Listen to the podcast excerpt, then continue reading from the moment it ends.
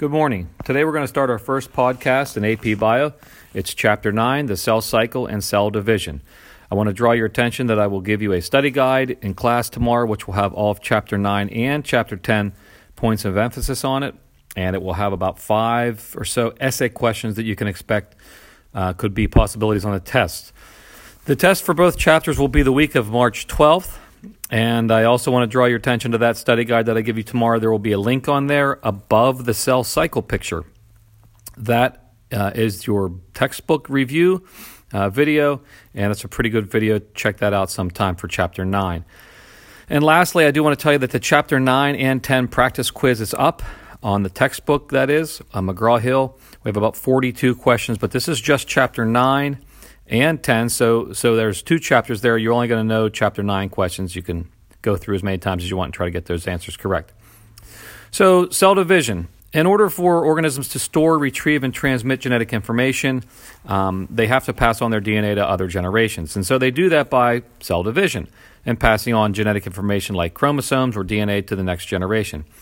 There are three types of cell division out there in the uh, living kingdom binary fission, mitosis, and meiosis. And binary fission, um, we're not going to talk too much about that, but that's reserved pretty much for prokaryotes, aka bacteria. Binary fission is actually rather rapid. A bacteria can grow pretty quickly under the ideal conditions, such as warmth, uh, moisture, and darkness, just like our bodies. And so when you get an infection from bacteria, um, if you eat some bad food, food poisoning, you know, 12 hours later, uh, you can be feeling some pretty ill effects of that because every time they divide, they are making new organisms. So they're they're uh, basically building up their ranks to make you sick. This chapter, chapter nine, deals with mitosis, though, and chapter 10 will deal with meiosis. So, mitosis is the division of somatic cells or typical body cells that have the diploid number of chromosomes, which is 46. So, every time you get a cut, basically, your cells that are destroyed or damaged because of that and they need to be repaired have to be replaced by exact duplicate copies. And so mitosis is a process by which the cell can transfer its genetic information into two new daughter cells. And so in order to go through mitosis, though, the cell first has to go through what is called interphase. And the picture of the cell cycle you've seen before, the cell cycle, it's a big pie chart, of course, and interphase takes up roughly 75% or more of the cell's lifespan.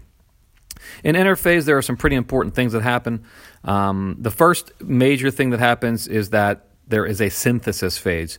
And in this synthesis phase of interphase, this is when the cell is going to duplicate all of its chromosomes into what are called chromatids.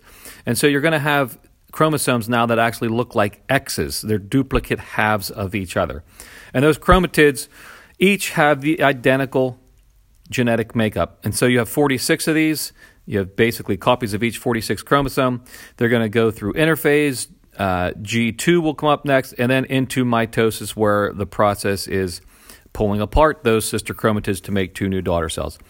But in AP, we want to talk a little bit more about interphase. We want to talk about a couple things that happen um, during interphase and what is called these cell checkpoints. And there are checkpoints in interphase that help regulate the cycle. So, in order for the cell to make two new daughter cells um, correctly, it has to go through interphase and pass some stop signs, if you will. And if the cell is not ready to go past that stop sign or past that intersection, then the cell will program itself to um, either one, fix the DNA, or two, um, pull itself out of the population and, and basically kill itself through a process called apoptosis, which is a pretty good thing. And so, there are a couple of things that regulate the cell cycle. Um, there are external factors called growth factors that the cell will receive through the membrane, and those signaling proteins help um, jumpstart the cell cycle process. That would be if you get a cut or something like that. There would be some factors that would be attached to the cell membrane. Uh, the cells that are existing there would get, then get signals to go through the mitosis division.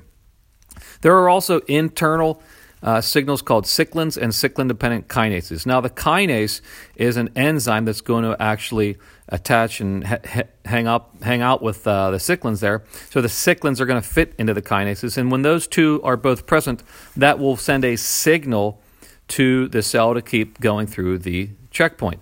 I used in class a light bulb to show you this. Um, so basically, you have to have proteins which are called cyclins in the cell, and they build up over time, and cyclin dependent kinases. And once those two um, react with each other like a lock and key mechanism, the old substrate enzyme complex, that will release a signal for the cell to continue through the cell cycle. So the G1 checkpoint is going to check to see that the DNA is properly um, there's no there's no errors in the DNA. There's enough nutrition in the DNA and in the cell so that the cell can make a sister chromatid. And so once the G1 checkpoint um, has been reached and the cell gives the OK, the cell will go through synthesis then and duplicate that DNA. The G2 checkpoint is used to make sure that the DNA was correct, correctly um, replicated. If there were problems in the DNA, then at the G2 checkpoint, the cell might take that cell and kind of slough it off and force it to go through apoptosis. So basically, these checkpoints checking one to make sure the DNA is ready to divide, uh, duplicate itself, and then the second G uh, checkpoint to make sure that the DNA has been duplicated correctly, are there as safety features. And the cell can either one um, th- uh, become uh, dead, so to speak. It can cause apoptosis to the cell if if the signals aren't correct, or the cell can be put into what's called the G0 phase, which is basically in limbo, where it's not going to divide any further. The third checkpoint is called the M checkpoint. And so we're in the cell cycle again. Remember, we had a G1 checkpoint, we had a G2 checkpoint, and now we have an M checkpoint. And the M checkpoint checks to make sure that spindle fibers are attached to chromosomes properly, and the chromosomes, well, chromatids, I should say, will then split apart um, during anaphase and so forth. Um, we learned about cancer this week too. Um, you should know the two different kinds of cancer cells that are out there. There's one cell called, or one gene called uh, P53. P53 is known as the guardian of the genome. It's the most uh, common tumor suppressor gene that's out there.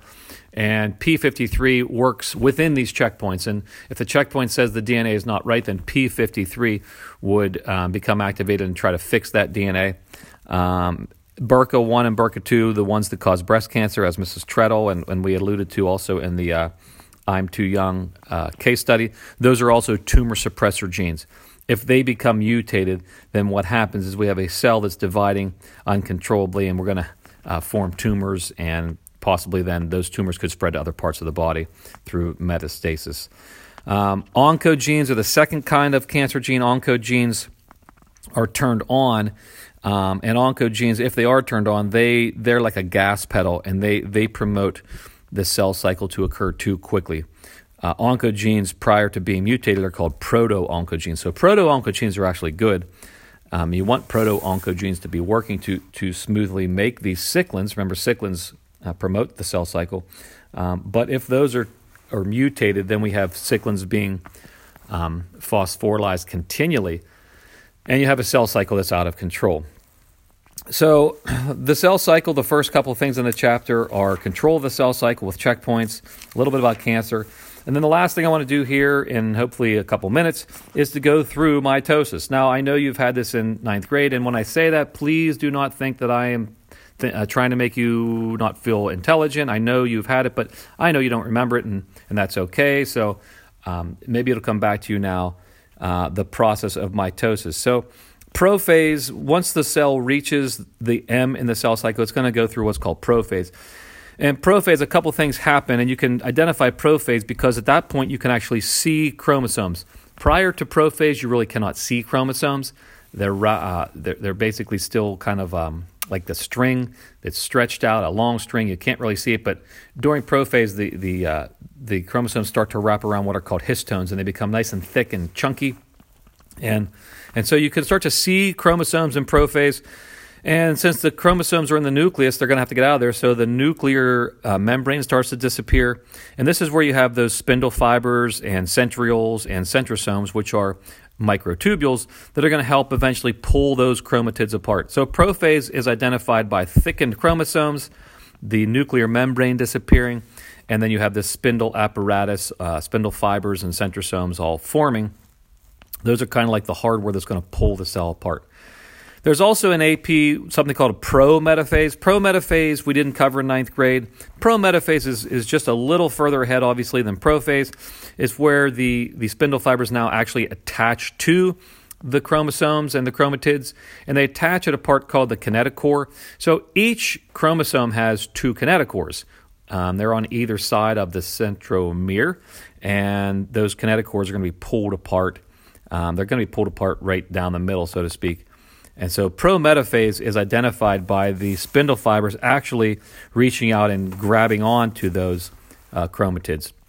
Metaphase is then next. Metaphase is, is designated by the chromosomes all aligning in the middle or the equator of the cell. They always throw that word in there, equator of the cell, and it throws people off, but that just means the center of the cell.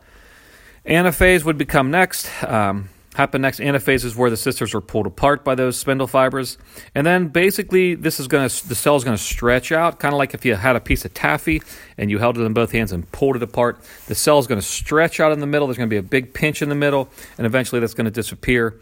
And that big pinch in the middle has designated that we've we've gone through uh, telophase. So telophase is the last step when the cell is pinching apart we're going to see two new cells now. We're going to see a pinch in between the old cells so we can know what's going to happen here. And the new chromosomes, uh, chromatids, which are now chromosomes, are going to be forming in the nucleus of the two new cells. And then I guess the last thing we'll mention is cytokinesis. Cytokinesis is the cytoplasm dividing. And in animals, um, it's just as I described with kind of like this, the pulling of the taffy apart. Animal cells are a lot more flexible than plant cells, so you have that pinch in the middle. But in plant cells, you don't see that because plant cells have a cell wall, so they're much more rigid. So what you see in plant cells is you see a cell plate forming between the two existing um, cells, and we've seen pictures of that in, in classroom. Um, but the cell plate is is basically the cell divider that's going to divide those two new cells. Almost every picture we see of the mitotic uh, phases are used uh, that are used in class are from onion cells, and obviously onions are plants, and so that's why you see more cell plates than you do that pinching in class. Okay, so that was chapter nine, quick, um, about 15 minutes. I'm thinking I can't check my phone right now because it went black on me. Um, cell cycle, chapter nine. There are essay questions, and I'm going to give you tomorrow in class a study guide. So come see me if you have any questions. The test will be the week of the 12th on chapter 9 and chapter 10.